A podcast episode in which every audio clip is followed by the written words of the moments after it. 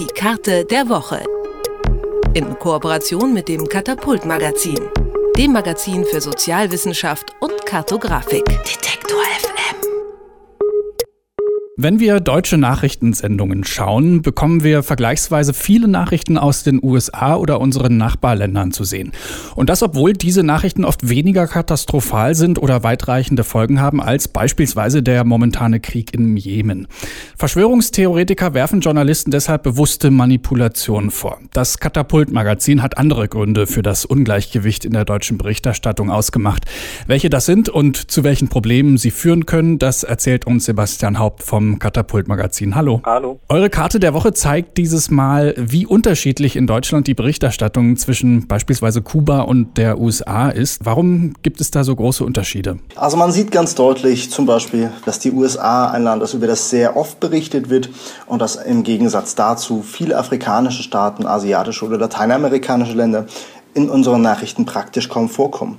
Und hier gibt es bestimmte Muster, die die Kommunikationstheorie als Nachrichtenwerte deklariert.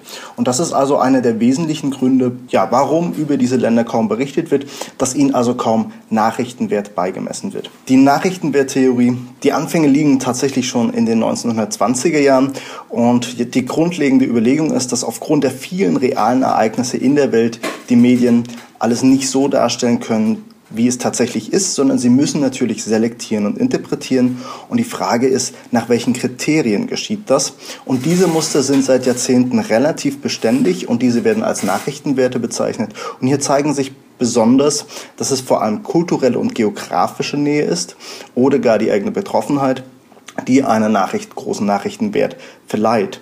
Das ist auch ganz klar, denn fällt es dem Publikum leicht, sich etwa aufgrund ähnlicher Lebensverhältnisse in die Lage der Betroffenen zu versetzen, dann nehmen sie diese Nachricht eher zur Kenntnis.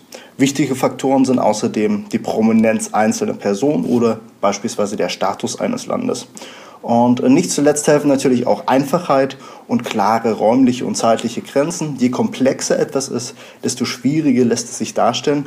Und nicht zuletzt gibt es noch einen alten Kommunikationsleitspruch, der heißt, if it bleed, it leads. Fließt also Blut, dann zieht die Geschichte. Gewalt und Kriminalität laufen also meistens ziemlich gut. Bei euren Recherchen habt ihr herausgefunden, dass die mediale Darstellung von Einzelschicksalen die Zuschauer auch sehr stark beeinflusst. Wenn aber ganze Bevölkerungsgruppen thematisiert werden, sind die Zuschauer weniger betroffen. Warum ist das so? Generell lassen sich Zusammenhänge und Konflikte stärker transportieren, wenn sie sich in einfachen Bildern darstellen lassen.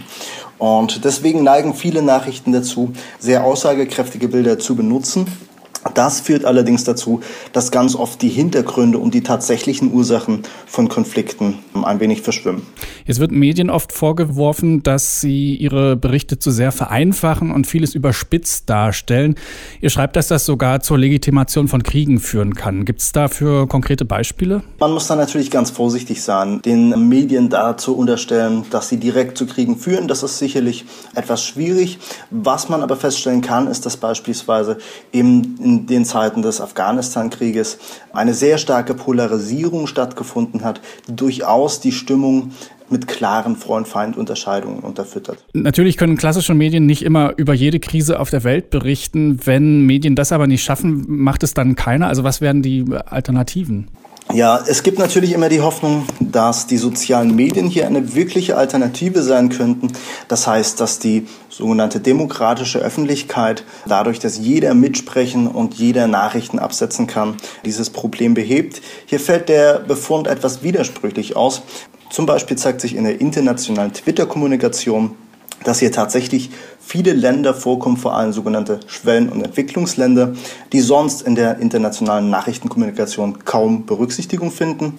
Schaut man allerdings in die Kommentarspalten vieler Online-Medien, zeigt sich ein anderes Bild. Da sind es nämlich die Nachrichten, auf die stark kommentiert wird, die ohnehin laut Nachrichtenwerttheorie sowieso schon sehr stark sind. Warum in Deutschland viel eher über die USA und europäische Nachbarländer berichtet wird als über Krisen in Entwicklungsländern, darüber habe ich mit Sebastian Haupt vom Katapult-Magazin gesprochen. Vielen Dank. Die Karte der Woche. In Kooperation mit dem Katapult-Magazin, dem Magazin für Sozialwissenschaft und Kartografik. Detektor